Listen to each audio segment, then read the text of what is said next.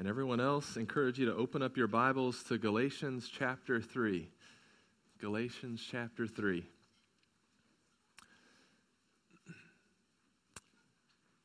The title of this morning's sermon is Redeemed from the Curse. Now, for those of you who are Chicago Cubs fans, or you know of Chicago Cubs fans, you are probably very familiar with curses. And one of the more commonly known and talked about curses in baseball was called the curse of the Billy Goat.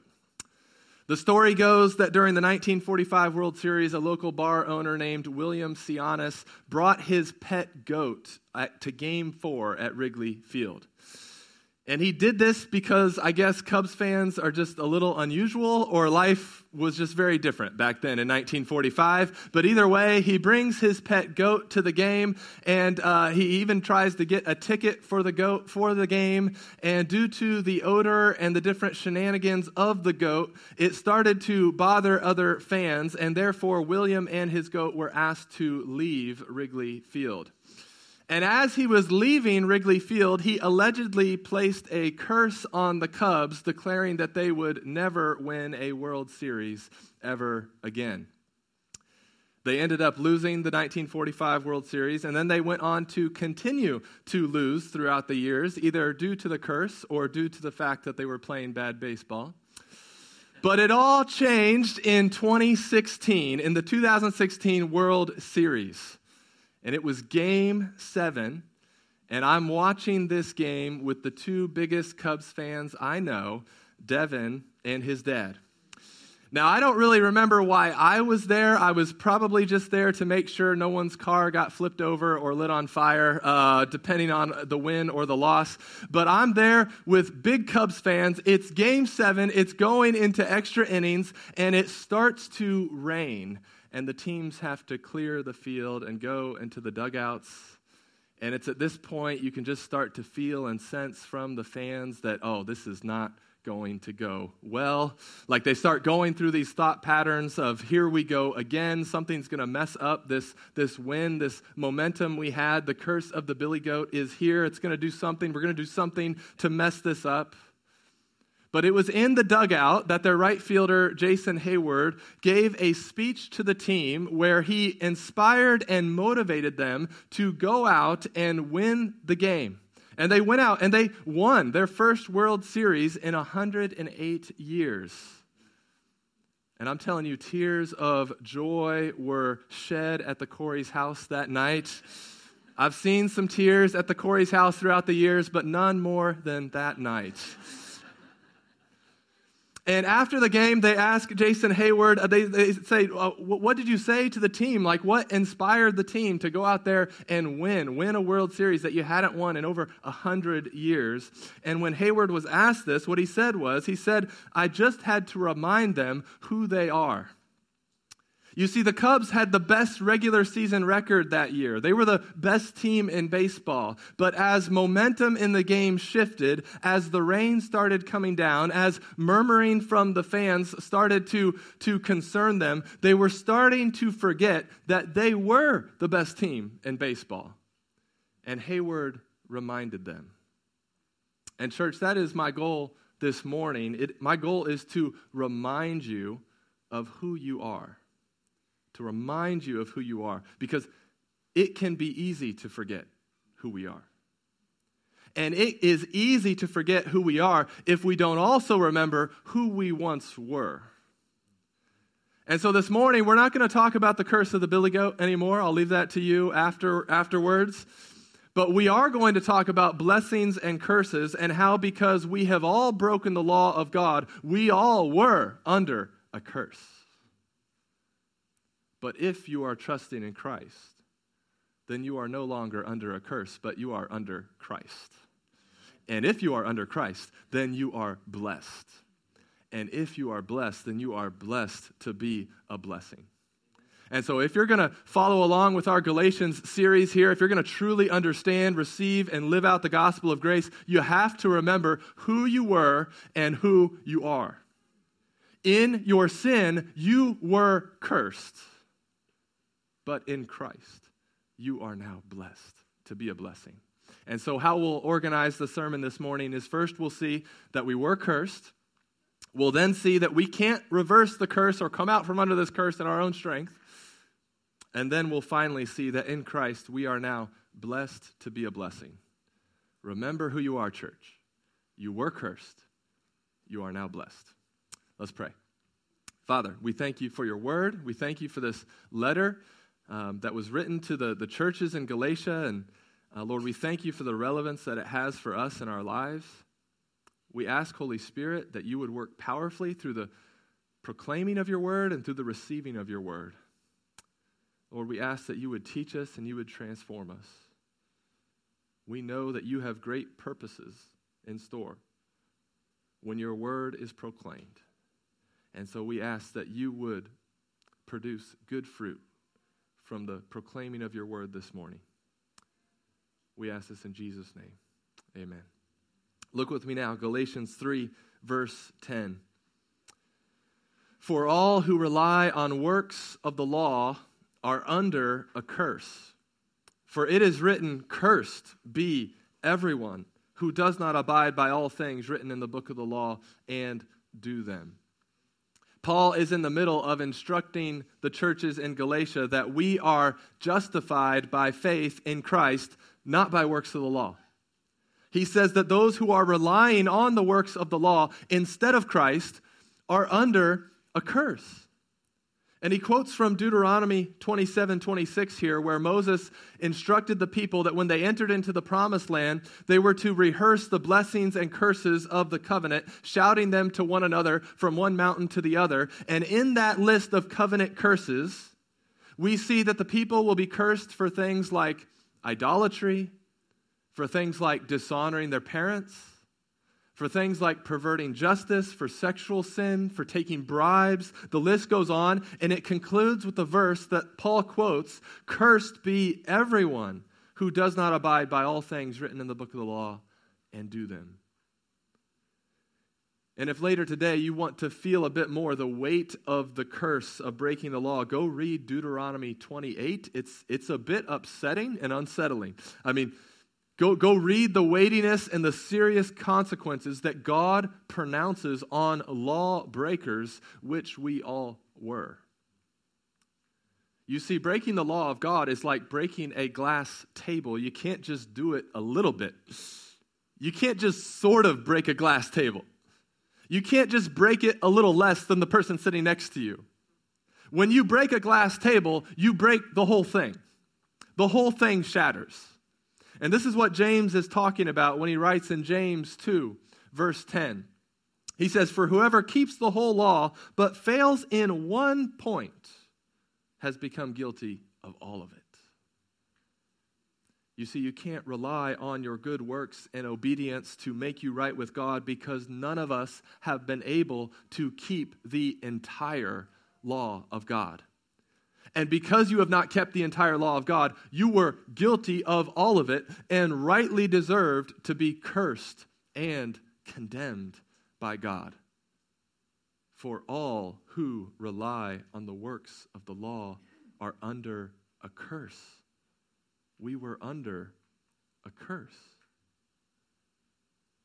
A curse is the opposite of a blessing. And there are different examples of curses and blessings we see throughout the scripture, which we won't get into all the different types this morning. But generally speaking, to bless or to curse is the act of making a binding verbal pronouncement of good or evil on another person. When human beings were first created, one of the first things God did was God blessed them. He bestowed and declared his life giving power upon them we see in Genesis 1 27 and 28. It says, So God created man in his own image. In the image of God, he created him, male and female, he created them. Here it is, verse 28. And God blessed them. And God said to them, be fruitful and multiply, and fill the earth and subdue it, and have dominion over the fish of the sea, and over the birds of the heavens, and over every living thing that moves on the earth. So here's what it means to bless someone. To bless someone is either to give them this good, life flourishing power, it's to remind them that they already have this power, or it's to point them to the condition where they can happily enjoy this life flourishing power. For example, we think of Psalm 1, verse 1, where it says, Blessed is the man who walks not in the counsel of the wicked, nor stands in the way of sinners, nor sits in the seat of scoffers. So to bless someone is, is, is to either to give them this life flourishing power like God did with Adam and Eve. It's to remind them that they already have this power, which is oftentimes what I do in our benedictions, our blessings as we go from this place or is to point them to the condition where they can happily enjoy this life flourishing power. We think of the Beatitudes and all the ways that Jesus said, Blessed are the poor in spirit. Blessed are, these are conditions in which we experience this life flourishing power. And so when I speak a benediction or a blessing over you at the end of our gatherings, I'm reminding you and I'm pronouncing over you this life flourishing power that you already have in Christ. Now, on the opposite side, that's blessing. On the opposite side, to curse someone, it's the, it's the opposite of blessing. It's to, it, it means to bestow ill effects on someone. Blessing leads to abundance in life, cursing leads to frustration and scarcity and isolation and death. And breakers of God's law, which we all at some point were, were under a curse. When Adam and Eve sinned and broke God's rule in the garden, curses came down on God's good creation. In order to remember who we are, we have to remember who we were. Because of sin, we were under a curse. And it is by understanding, receiving, and living out that truth that we were under a curse. That actually is a part that will help us understand, receive, and live out the gospel of grace. And here's what I mean if you don't understand the curse and condemnation that comes to lawbreakers, you'll never receive the grace that is offered to you by the one and only law keeper, Jesus Christ. And so let me ask you, have you really have you really understood and really felt the weight of the condemnation and curse that was brought on by your sin? Most of you have, but not maybe not everyone. Have you really felt the weight of that? You gotta, I'm not saying you live forever with the weight of that, but you at some point have to feel the weight of that.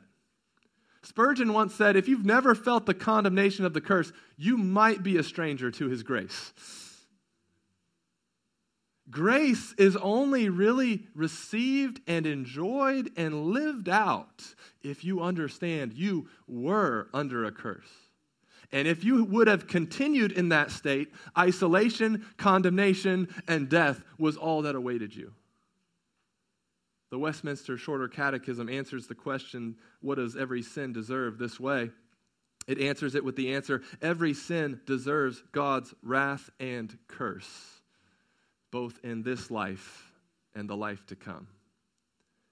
Grace is only really received and enjoyed if you understand that in your sin you were under a curse. But remembering that we were cursed, it actually should produce some good things in you. It should produce in you both compassion and courage. Compassion and courage. Compassion, because as we seek to live with and love people who are not following God's ways, we are freed from feeling like we need to bring the condemnation or curses upon them because they are already under a curse from God. And as we see people living under a curse, as ones who at one point were also under a curse, then we should be filled with compassion towards them a compassion that wants to help them see the way out from under the curse that they are living under. Remembering that we were cursed, it should produce compassion in our hearts. Remembering that we were cursed should also produce courage in us.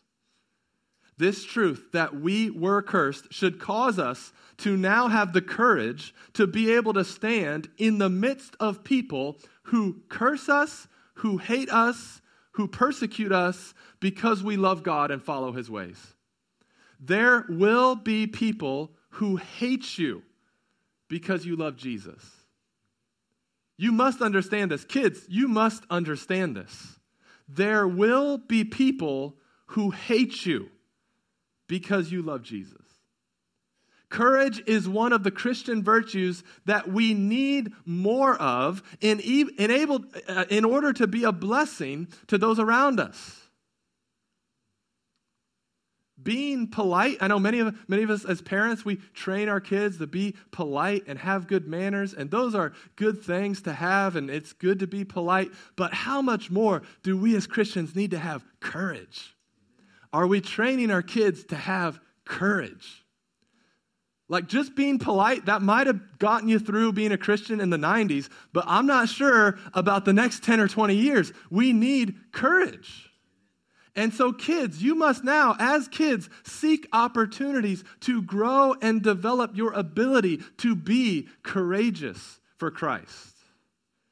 And parents, you must be looking for opportunities to help your kids become courageous for Christ, to feel some fear in a situation and yet still be able to move forward because you are trusting Christ.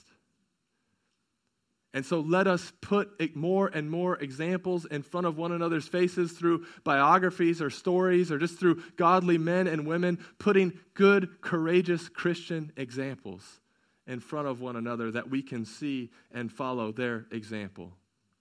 We don't need to fear verbal or physical assaults because Jesus told us that persecution is a condition by which we experience even more blessing.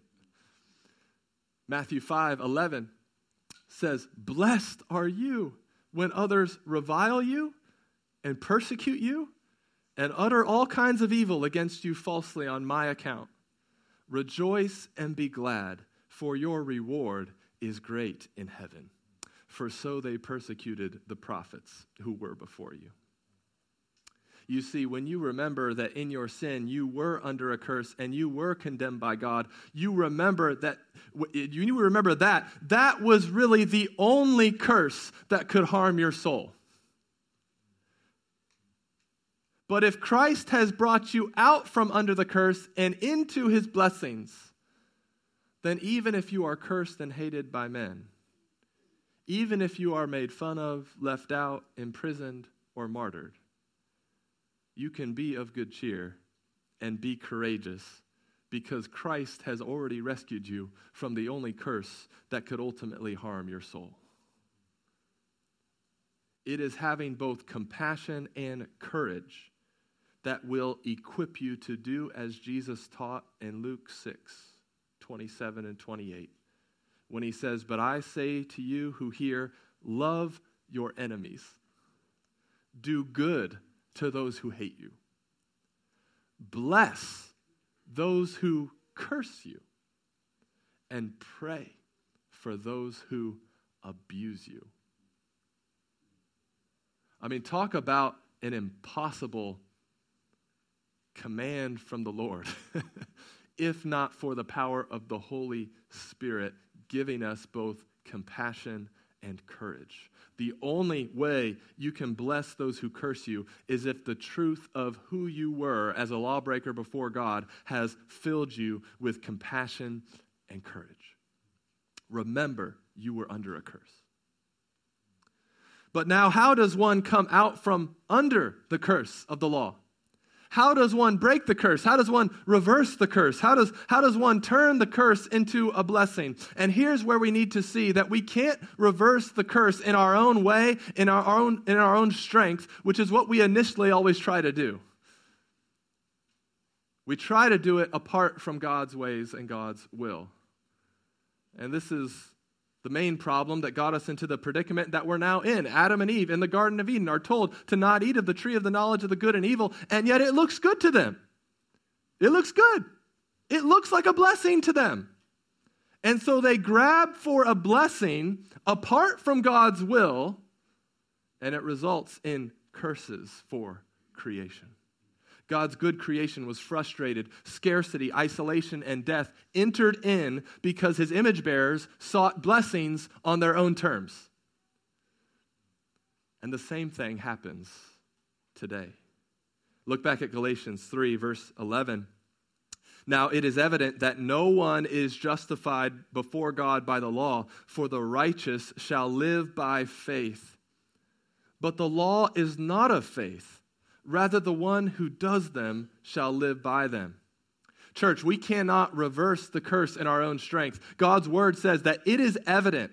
Verse 11, it says, Now it is evident, or it is clearly seen, it's clearly seen and observed that no one can justify themselves by doing the law. For the righteous shall live and shall always and eternally live by faith. Now, he quotes here from Habakkuk 2, uh, verse 4, lest you think that faith is a New Testament thing and works are an Old Testament thing. This whole righteous shall live by faith thing that's quoted in Galatians and Romans and Hebrews, it's quoted from Habakkuk. And Habakkuk lived during a time where God used the Babylonians to carry out his discipline and judgment on his people. And Habakkuk can't understand how the Lord is punishing Israelite unrighteousness with a nation that was even more unrighteous than they were. Like, someone make sense of that for me. How is that just? How is that fair? God, I'm confused about your justice here. I'm looking at this picture and it doesn't seem right. And God comes to Habakkuk and God encourages Habakkuk to not judge his justice just quite yet but to wait patiently for him to finish his work. You see, when we observe all the effects of the curse, when we see all the suffering and isolation and the scarcity and the death that we see in this world, we get a little impatient with God, don't we? We get a little confused with God. We like to take a snapshot picture of the way things are right now and look at it and say to God, This doesn't seem right. And what God answers Habakkuk with, and what he answers to us is, the righteous shall live by faith. And the righteous who are living by faith don't take a picture of the way things are right now and judge God by it. The righteous who are living by faith believe that God is not posing his creation for a picture for us to take. The righteous living by faith believe that he's working through his creation to paint a beautiful mural, and he's not done yet. I mean, have you ever seen an artist painting a mural, and while they're in the middle of it, you can't really tell what they're doing? It looks a little weird. It might even look bad to you. Is this even art? Like, what, why are you putting those shapes there and those colors there? And that doesn't seem right at all. But then a master artist brings it all together to make this glorious work of art. Do you look at the world like a picture or like a painting? The righteous live by faith even when the painting looks bad because they know God's not done yet. God's not done yet. Those, those four words, God's not done yet, those are four words every pastor and every future pastor in here need to know, which I believe we've got a bunch of. And, and, and in fact, every Christian needs to know those four words because people love to look at the snapshot of how things are and question God through questioning pastors and other Christians. And there might be more that you need to talk through with each person as you, as you prayerfully discern what their real concerns are. But someone living by faith can give a really simple, short answer to those complaints about, about God? And the answer is God's not done yet. God's not done yet. But I mean, how, how is it right of God to use a wicked nation like Babylon to carry out his judgment on his people? How is it right of God to use a wicked nation like Rome in the first century to carry out his judgment on his people? How is it right of God to allow fallen angels of darkness to carry out chaos and destruction in his world? How is it right of God to put lawbreakers under a curse and for him to frustrate his good creation and for him to allow suffering and scarcity and isolation and death? And we can feel that tension, and instead of trusting God, instead of trusting in the fact that He's not done yet, many times we instead want to take things into our own hands. And what we end up doing is grabbing a counterfeit blessing that ends up becoming even a greater curse for us. We want to get out from under the curse and take blessings, but we do it apart from God and His will. And so, for example, this is a, this is a temptation for young adults or for teenagers. We see the blessing ahead of us of, of adulthood. We see the blessing of freedom and autonomy and self governance and being able to decide what we do and when we do it. And that looks like a good blessing to us. But we wrongly reach and grab for it apart from God's will and God's way. We wrongly think that we can grab and take that blessing uh, by dishonoring our parents, by shedding aside all the authority that God has placed in our lives. And when we do, we only find that that results in actually less freedom and less autonomy than we already had. If you want the blessing of living as a fully free, autonomous adult, grab for that blessing according to God's will. If you want the blessing of autonomy, you must reach for it while honoring God's authority. Honor God, honor your parents, honor the governing authorities, honor your church leadership, and in many cases, you will be blessed with all the freedom you could ever want. But if you try to grasp for it apart from God, I mean, in some cases, you'll, you'll honestly, you'll have to check in with your parole officer to see what you can do later this week it won't result in more freedom. Or, for example, if you want the blessing of sexual pleasure that is experienced in marriage, but you reach for that blessing apart from God's will, watch out. That will be a counterfeit blessing that will turn into a curse for you. It will lead to isolation and the death of many marriages and households and your ability to even enjoy physical intimacy at all. But if you reach for that blessing along with God's will, to reach for an excellent and godly life for exa- uh, wife, exa- for example, like Proverbs 31 10 says, then you will be blessed beyond belief. An excellent wife, who can find? She is far more precious than jewels. I jumbled my words there, getting kind of flustered, thinking of Britt being right there.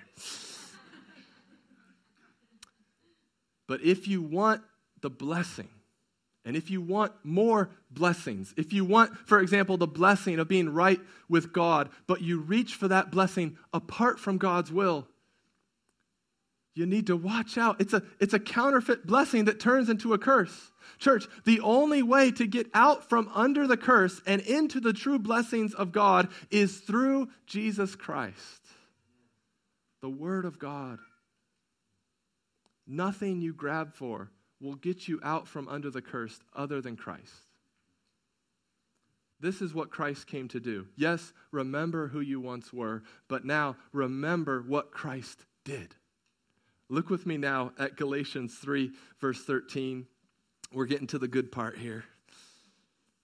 Christ redeemed us from the curse of the law by becoming a curse for us. For it is written, Cursed is everyone who is hanged on a tree, so that in Christ Jesus the blessing of Abraham might come to the Gentiles, so that we might receive the promised Spirit through faith. Christ was cursed and condemned for us. For us. In our place. We should have been the ones cursed. But Christ became a curse for us. I mean, what kind of, what kind of God is this that would do that? Paul, Paul quotes here from Deuteronomy 21 when he says, Cursed is everyone who is hanged on a tree. In Israel's civil law, when someone was sentenced to be executed, it was typically by stoning, typically by throwing rocks at a person till they died. But then, after they were killed, that person would be hung on a wooden stake or on a tree to symbolically show that this person has been divinely rejected and cursed by God. And this is why so many Jewish people had so much difficulty in accepting Jesus as the Messiah. They couldn't understand how the Messiah, the Christ, the anointed one of God, could be cursed. They thought he was supposed to be the blessed one. In the first century, when the gospel was proclaimed, unbelieving Jews would yell, Jesus is cursed.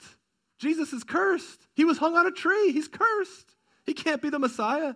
He's cursed. But here's what they couldn't see. And when you can see it, take heart. God has given your has opened your eyes and given you faith. Jesus was cursed not because of any sin of his own, for he was the spotless Lamb of God. But no, he became a curse for us. He took the divine wrath and curse that we deserved so that everything Adam and Eve undid could be undone. You see, Jesus did ascend to the throne, but before he got to the throne, he had to redeem his people from the curse first. 2 Corinthians 5.21, which let's, let's leave this up on the screen for a little, little bit here. For our sake, he made him to be sin who knew no sin, so that in him we might become the righteousness of God. Church, read that to yourself for a second and let that sink in and make it personal. Make it personal. For my sake, he made Christ to be sin, who knew no sin, so that in him I might become the righteousness of God. For my sake, he made Christ to be sin who knew no sin, so that in him I might become the righteousness of God. Remember who you were. You were cursed. Remember what Christ did. He became a curse for you. So that now in him you could be blessed. Remember who you are now. And if you are in Christ, you are blessed. Christ became a curse for us so that in Christ Jesus, the blessing of Abraham might come to the Gentiles. That's what the word says. Well, what's the blessing of Abraham? The blessing of Abraham coming to the Gentiles very concisely is justification by faith alone. Right? Being justified, declared right by faith, just as Abraham believed God and it was counted to him as righteousness. The blessing of Abraham coming to the Gentiles is the indwelling Holy Spirit. We now receive into our lives the third person of the Trinity, the Holy Spirit. And the blessing of, the Abraham, of Abraham coming to the Gentiles is now the promise that through Christ, all the nations of the world are going to be blessed. And you know what? God blessed Abraham for one of the same reasons that he has blessed you and he has blessed me, and that is he blesses us to be a blessing. I'm sure you've heard that phrase before, but it's such a true and good phrase to remember. It was never supposed to stop with Abraham. The blessing was never supposed to stop with Abraham, and it's never supposed to stop with you or stop with me. Who we who once li- were living under the curse, we have been justified and declared right with God. We have been filled with the third person of the Godhead who makes us into now a new creation. We have now been given the name of Christ and the message of Christ to proclaim and bless the nations with. And isn't this church, let me re- remind you, Franklin City Church, isn't this even our the third part of our mission statement that we exist by the grace of God and the power of the Holy Spirit to behold God, to build up the, the body of Christ, and to bless the city and the world? But some of you have forgotten who you are, and you're living like who you were. You're living in self pity and despair as if you're still under the curse and not under Christ. If this is you, you need to be reminded today that Christ became a curse for you. That is not who you are anymore. You are, in fact, blessed. So take heart. Be of good cheer. You are blessed in Christ. Others of you, you know you're blessed. You've just forgotten for what purpose you have been blessed.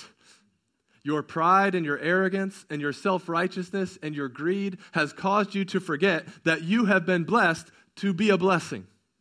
And you've hoarded up all the blessings of God that He's poured out into your life, afraid that there won't be enough to get you to the end.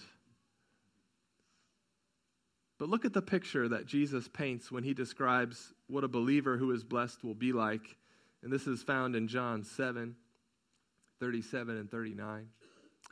On the last day of the feast, the great day, Jesus stood up and cried out, If anyone thirsts, let him come to me and drink.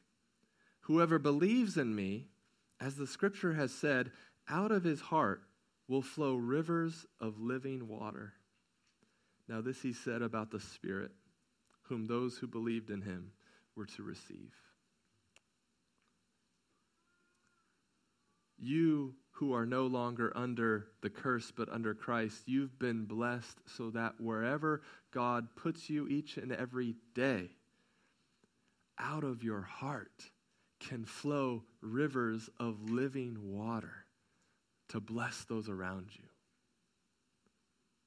Well, how do we how do we bless those around us? Well, we can bless others by sharing the gospel with them with our words and by demonstrating the gospel to them with our lives. We can we can be in step with the Spirit so that the fruit of the Spirit just overflows from our life and refreshes them, that they would be able to taste and experience true love, joy, peace, patience, kindness, goodness, faithfulness, gentleness, self control. We can bless others by opening up our homes and our dinner tables to them and, and sharing lives and our, our lives and meals with them. I mean, under the curse, people live in isolation from God and one another. They live in loneliness. But under blessing, people live in community. People live with one another. We can bless people by just opening up our homes, welcoming them in. We can bless others by giving to others our, of our time and of our finances, of our energy. We can encourage those who need to be encouraged. We can weep with those who really need to weep. We can rejoice with those who are ready to rejoice. We can pray for them. We can even speak a blessing from God to them.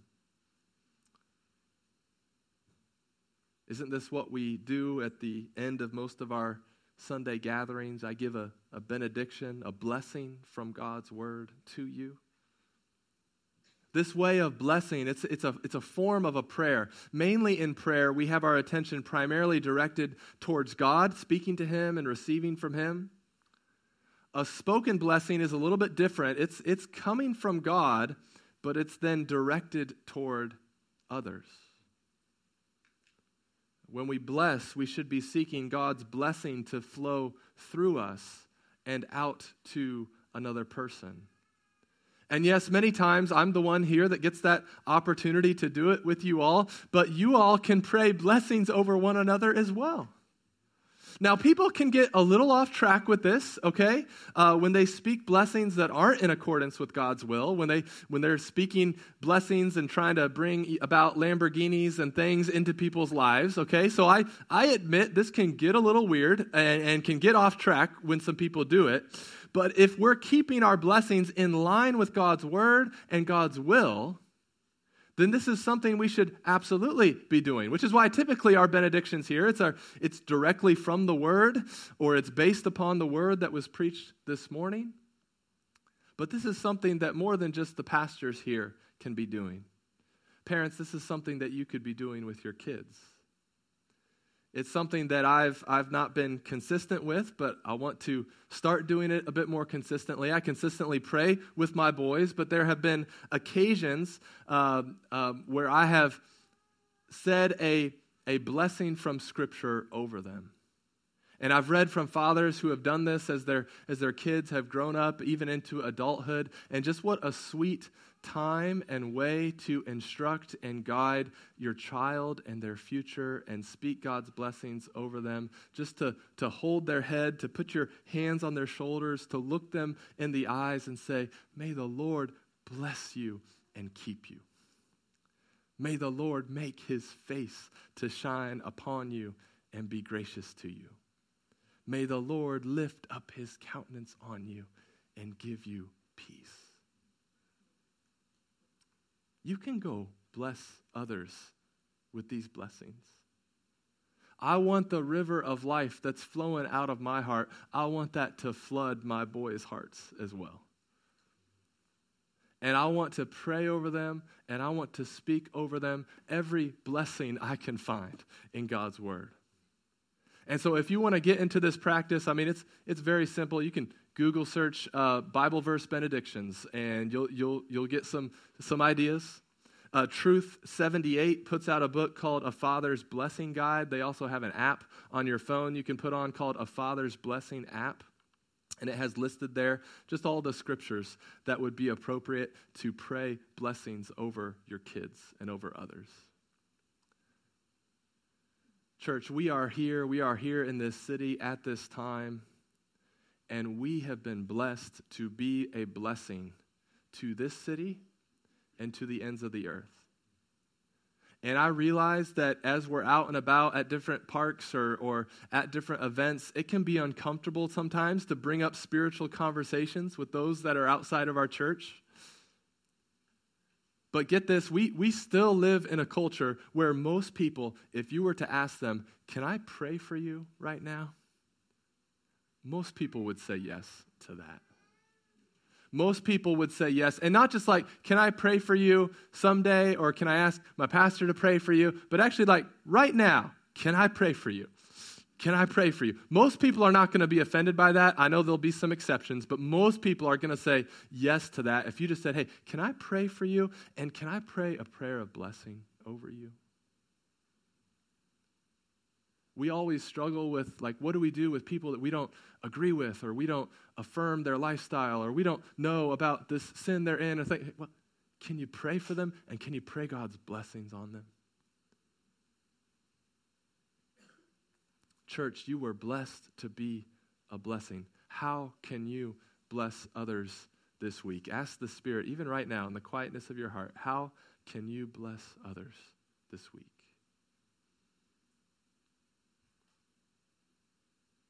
How can you unleash the living waters that God wants to flow through you this week?